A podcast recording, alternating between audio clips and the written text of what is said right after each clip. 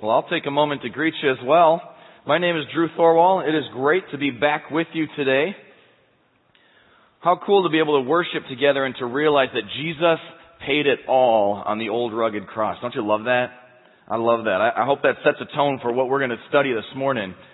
You know, Jesus probably more than anybody in history was willing to man up, right? Are you ready to man up? Come on. Come on. Are you ready to man up?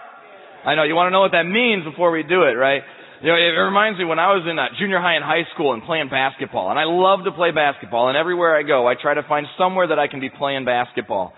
But that's because I love the game, not necessarily because I'm that good at the game. And so when I was in high school, you know, you'd hear the, the Eye of the Tiger playing and everybody's getting pumped up. We'd all run out we'd do our warm-ups and then I'd jog over to the end of the bench and kind of wait till the end of the game. if we were up by 30 or down by 30, I'd get about 30 seconds somewhere at the end there. Alright, but I love the game and so I decided since I didn't have the skill, I was going to make up for it with effort. And so this is what my coach would always say to us. So I'd be in practice and I would just be running my butt off because even though I'm not going to make every shot, I can try hard in practice. I can make sure coach knows that I'm giving it my all. I can play good defense against the starters to help them get ready for the game. And, and so we're running and we're running and we're running. And the whole time, coach is over here on the sideline, sitting down, I might add, yelling, man up! If he sees you slow down at all or he sees you do one of these, like, coach, I'm trying, man, man up!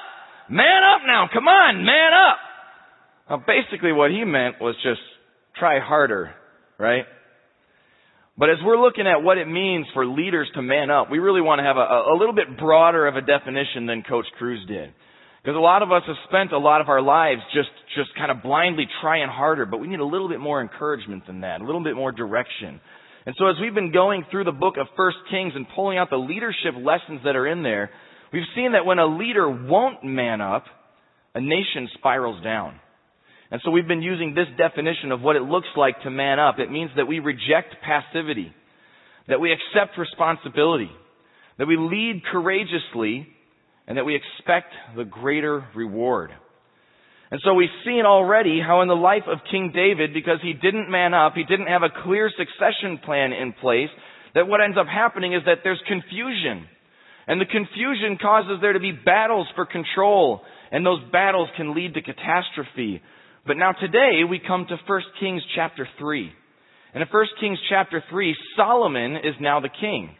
Solomon's experienced some of that confusion. He's experienced those battles for control. He's had a rough time in the last couple of chapters leading to this point. And so now that he's king, he's kind of looking at the situation and he's saying, how do we avoid those things? Right now that I am king, what does it look like to have a, a happier, a healthier, a more blessed kingdom? And so we'll see right in the first few verses that he's really trying to seek peace and seek God. And you can see what it says there, 1 Kings chapter 3, starting with verse 1. Now Solomon made a treaty with Pharaoh, king of Egypt, and married Pharaoh's daughter. Then he brought her to the city of David until he had finished building his own house and the house of the Lord and the wall all around Jerusalem. Meanwhile, the people sacrificed at the high places because there was no house built for the name of the Lord until those days. And Solomon loved the Lord, walking in the statutes of his father David, except that he sacrificed and burned incense at the high places. There's a couple things that we need to notice here because they're really foreshadowing for the end of Solomon's uh, kingship. Because Solomon, when he decided he wanted peace in his country, he went with the oldest political trick in the book. You look around at your neighboring countries and you say, how do I make friends with these guys real quick? You see which ones have daughters and you marry them. Then they have to treat you like family from now on. So he goes out and he mar- marries Pharaoh's daughter to make a treaty with Egypt. Right, so this is one of the things that's foreshadowing because as Solomon's career goes on, this becomes a pattern for him. The other thing is that it says the people worshipped at high places. It says that Solomon loved the Lord, except that he also sacrificed and burned incense at the high places. Now for an Israelite who's reading this, for, for the, the audience that First Kings was written to, high place is like a buzzword for idolatry. Right, these are the places that foreign nations would worship false gods. And so this is meant to be kind of a, a warning signal. And by the end of Solomon's life, the women and the high places, which usually went hand in hand because they were coming from other nations with their false gods, became things that would trip him up. So there's a bit of foreshadowing here, but I do want you to notice that in verse 3 it says that Solomon loved the Lord. Alright, Solomon had a heart that was sincerely seeking after God. It says he was walking in the statutes of his father David. Alright, a man who was called a man after God's own heart. And so even for David's failings, there's a recognition here for him and for Solomon that they are earnestly seeking God. But these potential pitfalls make a little more sense of verse 4 then, when it says that now the king went to Gibeon to sacrifice there, for that was the great high place. Solomon offered a thousand burnt offerings on that altar. You can see a picture of Gibeon there, and, and you gotta know the history of Gibeon. Alright, in Deuteronomy 12, it says that when God's people came into a new territory, they were supposed to destroy all the high places. Well, the Gibeonites got wind of this. In Joshua chapter 9, I'll, I'll let you read that story for yourself, but basically the Gibeonites see the Israelites coming, see that the Israelites have been destroying things along the way, and so the Gibeonites say, this, this is bad for business. So they make a plan. And basically they trick the Israelites into making a treaty with them. And one of the interesting things it says in that passage is that the men of Israel did not seek God's counsel in this. So Gibeon tricked them. They made a treaty without seeking God. And so that's the reason that this place had not been destroyed because of the treaty that had made. Now, going on from there, it, it, it gets worse because then not only did they not destroy it, but then they put the tabernacle up there. But we'll see later in this very passage that the Ark of the Covenant, which should be in the tabernacle, which represents the presence of God with His people, was not there, but in Jerusalem. Without the Ark of the Covenant, the tabernacle is basically just a big tent. And so this is the place that Solomon comes to make these offerings, is the, the great high place with a tent that is a shell of its former self. But you know, part of the reason I, I make a note of that to you is because I think sometimes that, that God gives us grace, even in these things. He saw the sincerity in Solomon's heart, even though Solomon was misguided, and, and essentially, God meets Solomon at the wrong place, but at the right time. And in verse 5, this is what it says. At Gibeon, the Lord appeared to Solomon in a dream by night. And God said, Ask, what shall I give you? Now look at that question. He appeared to Solomon in a dream and says, What shall I give you? And notice that, that there are no caveats on this. Alright, this isn't like the genie that says no wishing for more wishes. Alright, God says anything. Ask, what shall I give you? Now think about the, the things that you dream about. Right? The things that you long for. If you could ask for anything. And notice also that, that something unique is really happening here because God speaks to people frequently in dreams in the Bible, right? But a lot of times these dreams come with, with symbolism. You know, there are things that as soon as the person dreaming wakes up, they say, what in the world was that about? And somebody has to interpret it for them. Or there are other examples like Mary in the New Testament. God comes to Mary and there's no symbols at all. He says, you are gonna have a baby. He's going to be the Messiah. You're going to call him Emmanuel. So it's either like mystery or, or a pretty clear mission directive. But when he comes here to Solomon, it's a question. He says to Solomon, What shall I give you? You know, when I think about when you first hear a question like that, you know, where does where does your mind jump to? You know, is it is it well well health, you know, for me and my family or, or long life or, or financial well-being or at least financial security, if not winning the lottery, you know, but some of these good things that'll make life easier, right? You know, we see what, we see what Solomon is trying to do in verses 1 through 3 in, in seeking peace and seeking God. So maybe he says, well, destroy my enemies, you know, remove those things. You know, he's right at the beginning of really a massive opportunity in his life. You know, and, and maybe for you that's, that's marriage, right? Looking forward and saying, God, I'm at the beginning of, of really something huge in my life and I want to see you bless this. Or maybe it's the, the second half of marriage. You know, how to really continue to, to honor God with that relationship. You know, for some of us, we're right at the beginning of something big like a new business or a new project with our business or, or a new career. You know, others of us, maybe we're in a similar position as Solomon Right? He already had the financial well-being. He already had a lot of influence and power. I mean, he's king over Israel, and David had built up a pretty big nation. But maybe some of us, what we need is we need wisdom for the second half. And we need wisdom on, on how to retire, how to finish well.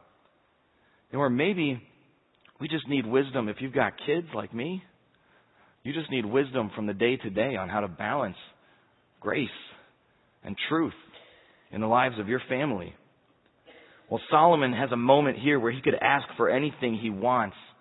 And in that moment, Solomon discovers a truth that I think really can, can shift all of our perspectives.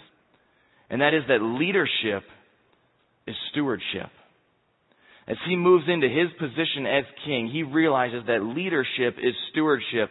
And he kind of figures this out in 1 Kings 3 through three steps by recognizing the challenge, by seeking the godly solution, and by responding.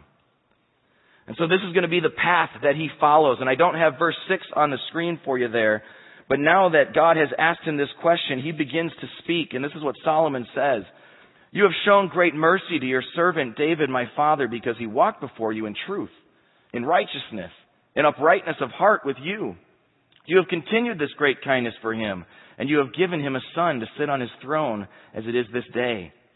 Or so already he's, he's giving God glory for the work that he has done in the nation, for the work that he did in David's life. He's also manning up. He's recognizing the responsibility that he has, the charge that David gave him in chapter 2. And then in verse 7, he says this Now, O Lord my God, you have made your servant king instead of my father David. But I'm a little child. I don't know how to go out or come in.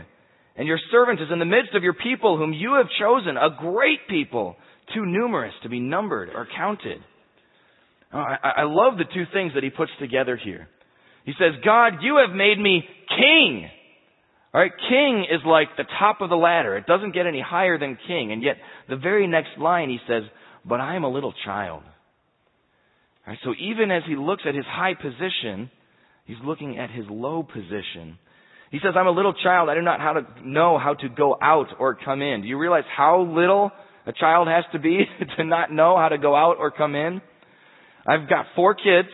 One is four. I've got uh, twin boys that are two, and then we've got a ten month old. And I can tell you, our, our two-year-old twins do not know how to go out or come in. if you've ever seen like a, a two-year-old trying to figure out how to open a door, how to turn that doorknob, it's like their whole body is covered in grease. Everything they do, their hands are slipping off. They can't get a grip. If they do manage to turn it, they can't figure out how to turn and push at the same time. Basically what Solomon is saying is, I'm helpless. I'm king. You've made me king. He recognizes that God has given him this position of leadership, but that there's nothing he can do about it. Right? That in, in light of this great challenge of so many people who are expecting his judgment, his leadership, he's like a little child who doesn't know how to go out or come in. You see, this is an expression of humility for Solomon. And that's a key piece to really successful leadership. In fact, in the book Leadership Challenge, uh, the, the way they state this truth that I think Solomon understood is, is to say that you need to know as a leader how important you are. You know, but not like one of these, hey, I'm, I'm pretty important stuff. Have you heard, have you heard of me? I'm the king. Right? It's to know how important you are and yet remain humble. To realize that your position is not all about you. That our leadership is not just for our own glory as an opportunity to sit back and relax and just enjoy the kingdom until we die. But our leadership is stewardship. It's about the people who are under us. And so Solomon has recognized this. He sees a great many people who he's responsible for, and he comes to God and he says, I'm not capable of this. You know, and as good leaders, we need to know what we're up against.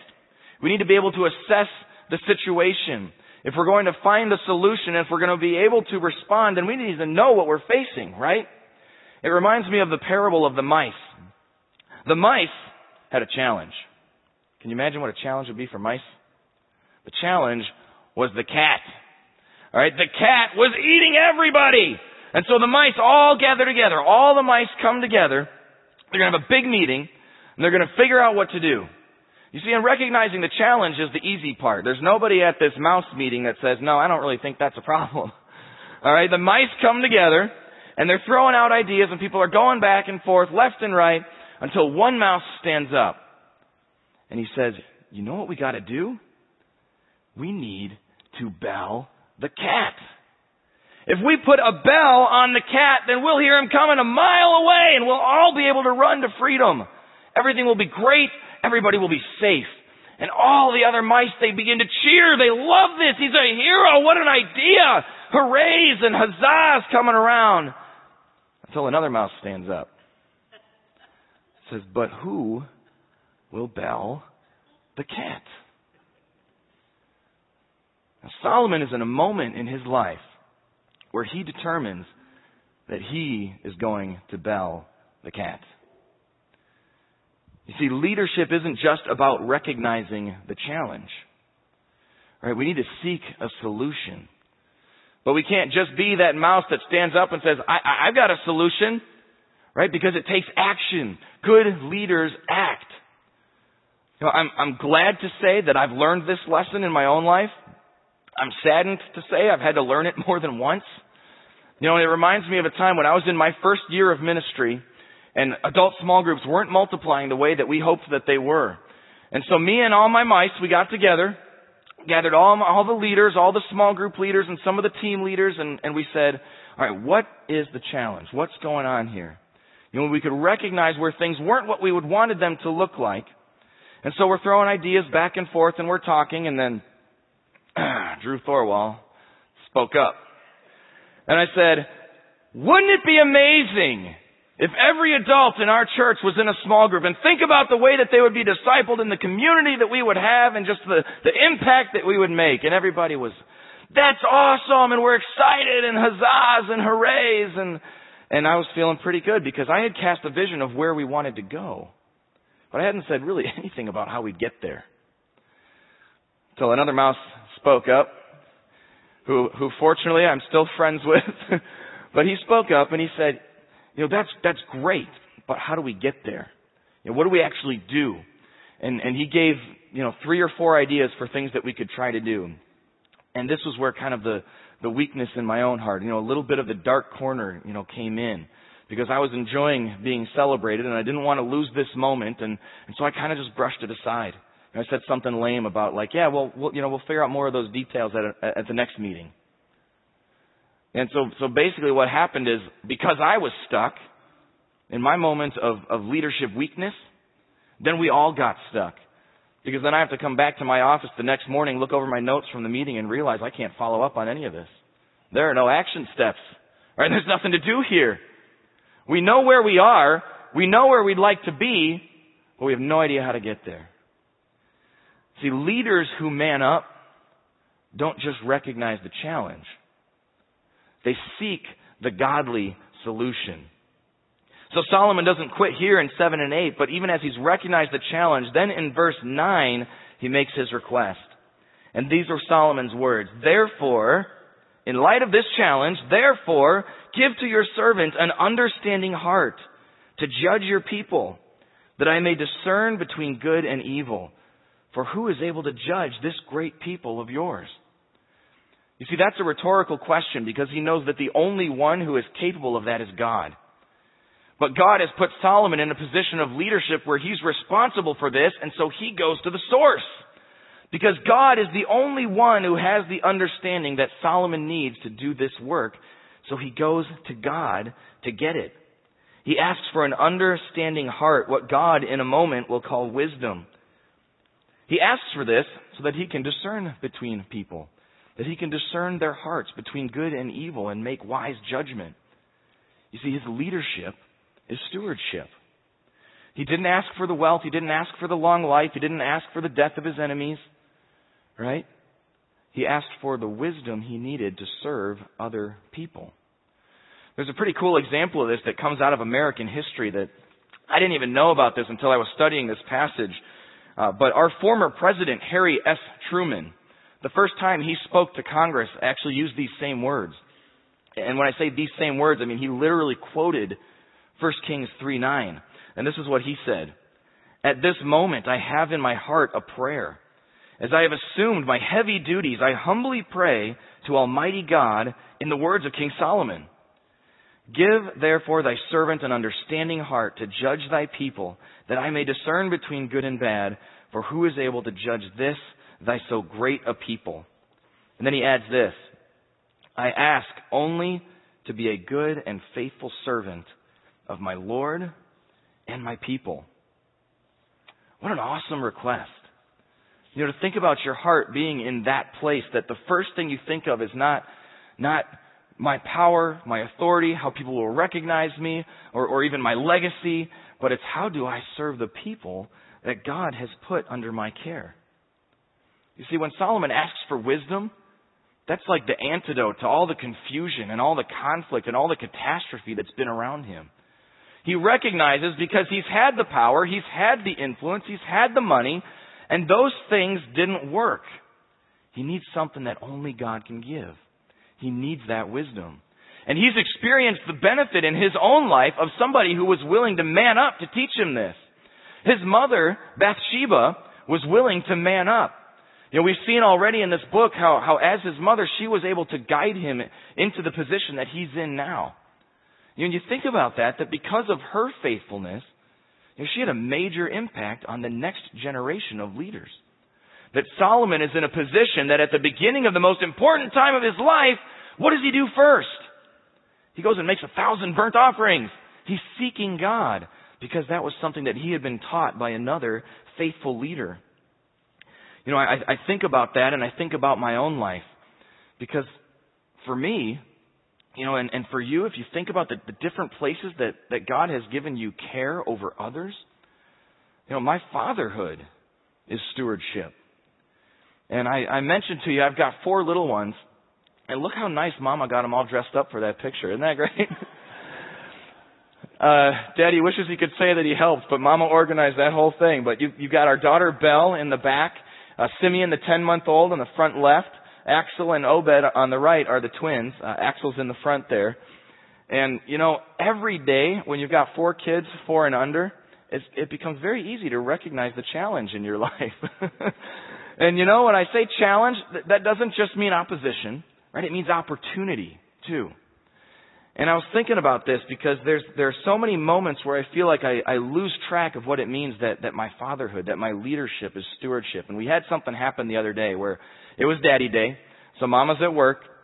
So it's just me and the four kids and I'm in charge and, and I just realized I haven't seen Axel for a while. And so, so I go looking because I'm a good dad, okay? Not a bad dad because I didn't see him. I'm a good dad because I went to find him.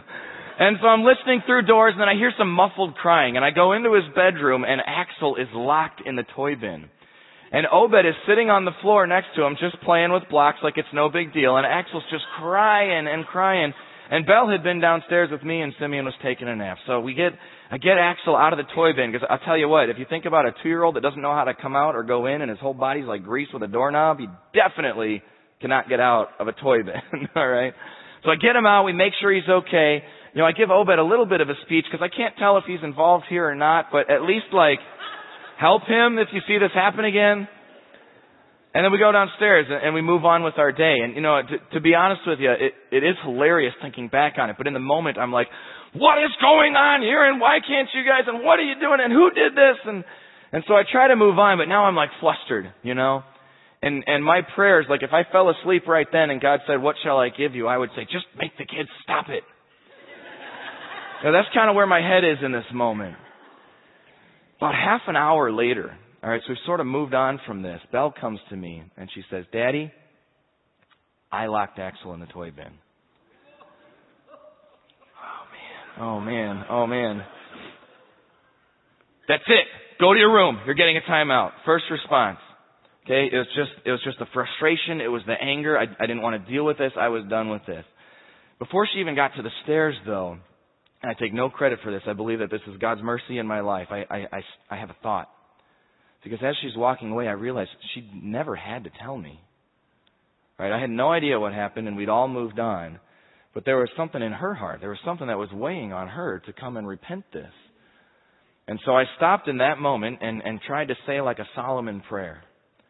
You know, to realize that, that God, it may not be a whole nation, but it is these four kids, and you've made me responsible for this, and, and I have a stewardship to this. And so, would you give me peace just for like the next 60 seconds.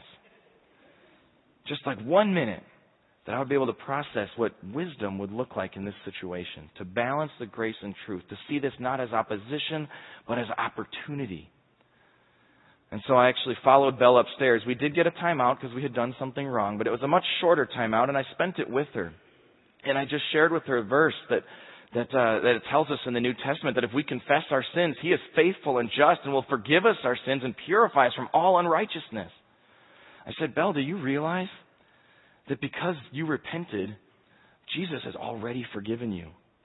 You know, and so we, we turned from a moment of just frustration and anger and, and like leave us alone for a while to, to really a moment that, of celebration. And it's been amazing to see how that moment now is something that we can point back to because when things go wrong, all right, I, wish I could tell you that meant she never did anything wrong again we never had to repent anymore. but that's not life. But now that repentance is something we celebrate instead of something that we fear.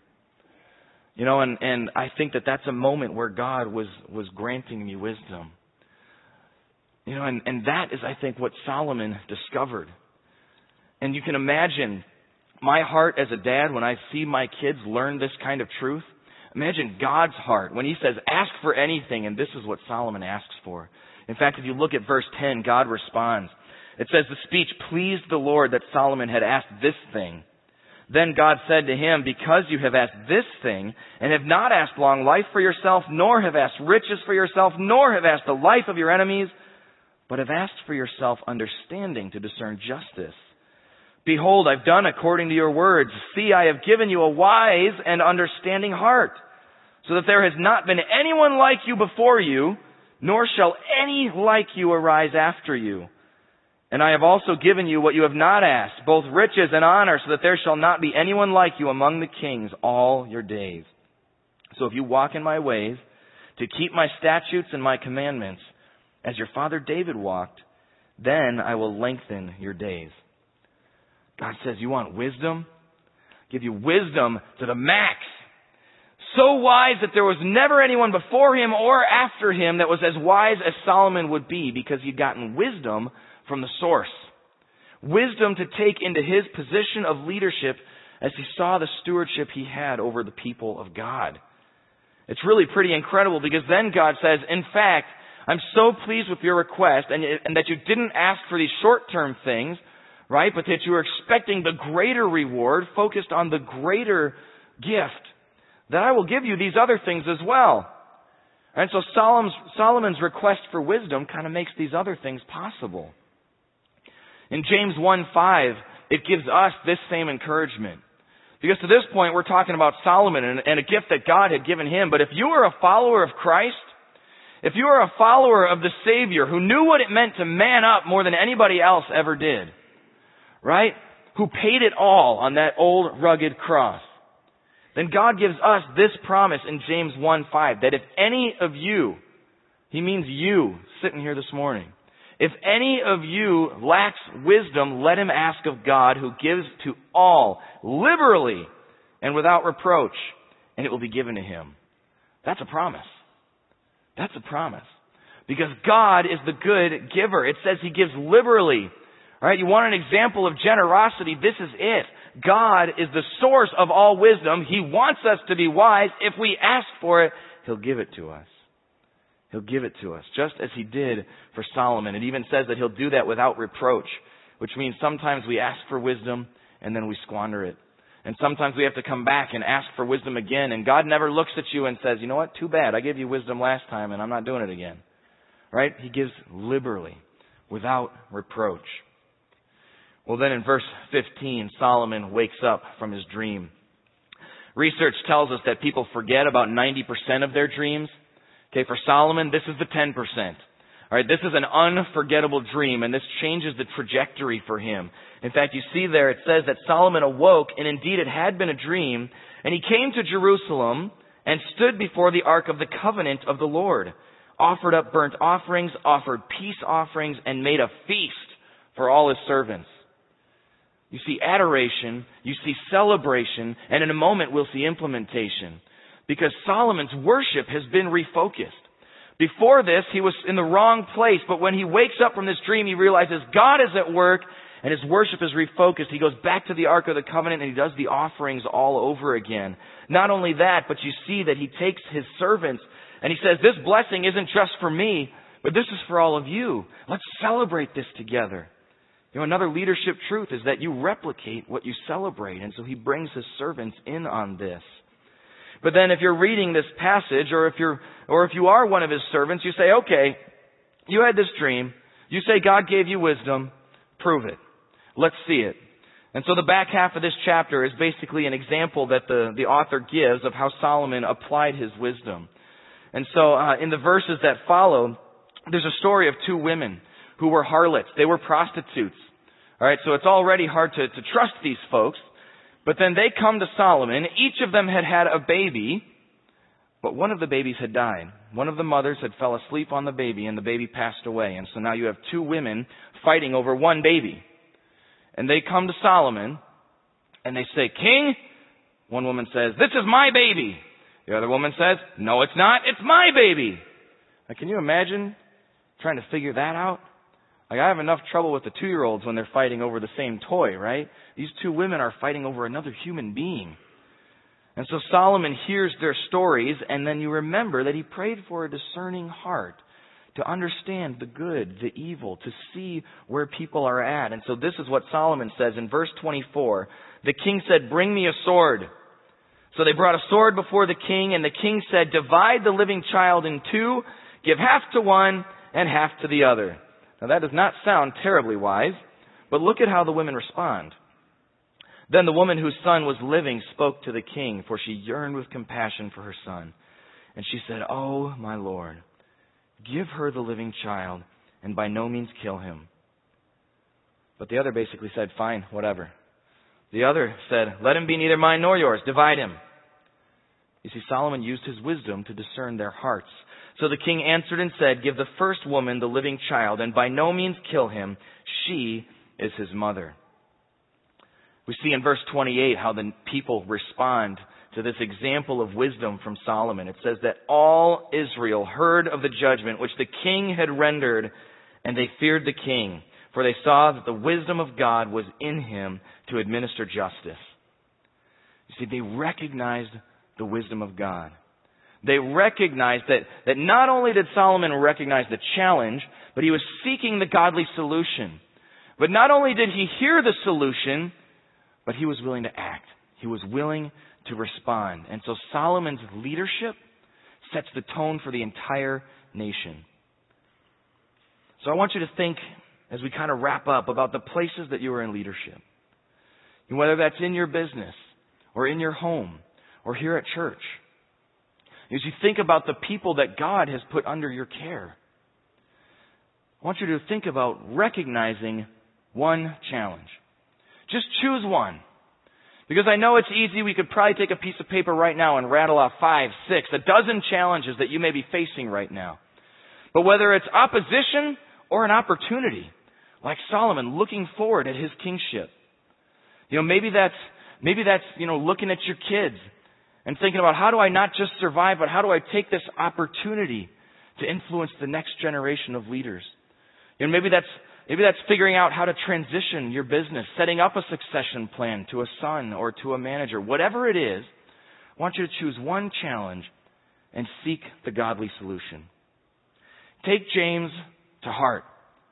Pray for wisdom. Be specific. But here's the thing. When God gives it to you, you've gotta respond. Recognize the challenge. Seek the godly solution and respond and let God show you how your leadership can impact an entire nation. Would you pray with me? Father God, I just want to thank you for this morning that we have shared. I want to thank you for the gift of Christ and the work that He did on the cross. And, and Lord, even the way that the things that we've studied this morning, you know, we do these things in response to you and in glorification of your name. And so, God, we thank you for this time. I pray that you would walk with us from this place as we face those challenges and seek to lead in a way that honors you. In your name. Amen. Well, as you're heading out today, if you want to grab some uh, Easter tickets, uh, we have seven services coming up. Uh, we actually have one that's already sold out, Saturday at 4:30. So uh, there are tickets available for the other six. If you head out over by the fireplace, there's tickets available, and there's also tickets available for our Easter drop. Um, we're going to have an Easter egg hunt with helicopters. I had two people come up to me last week and said, "You're not really going to have helicopters, are you?" Like, do you think I lie when I get up here on stage? I don't know. Yes. So yes. So there's there's some helicopters, and, and you wouldn't. It's actually very very cheap.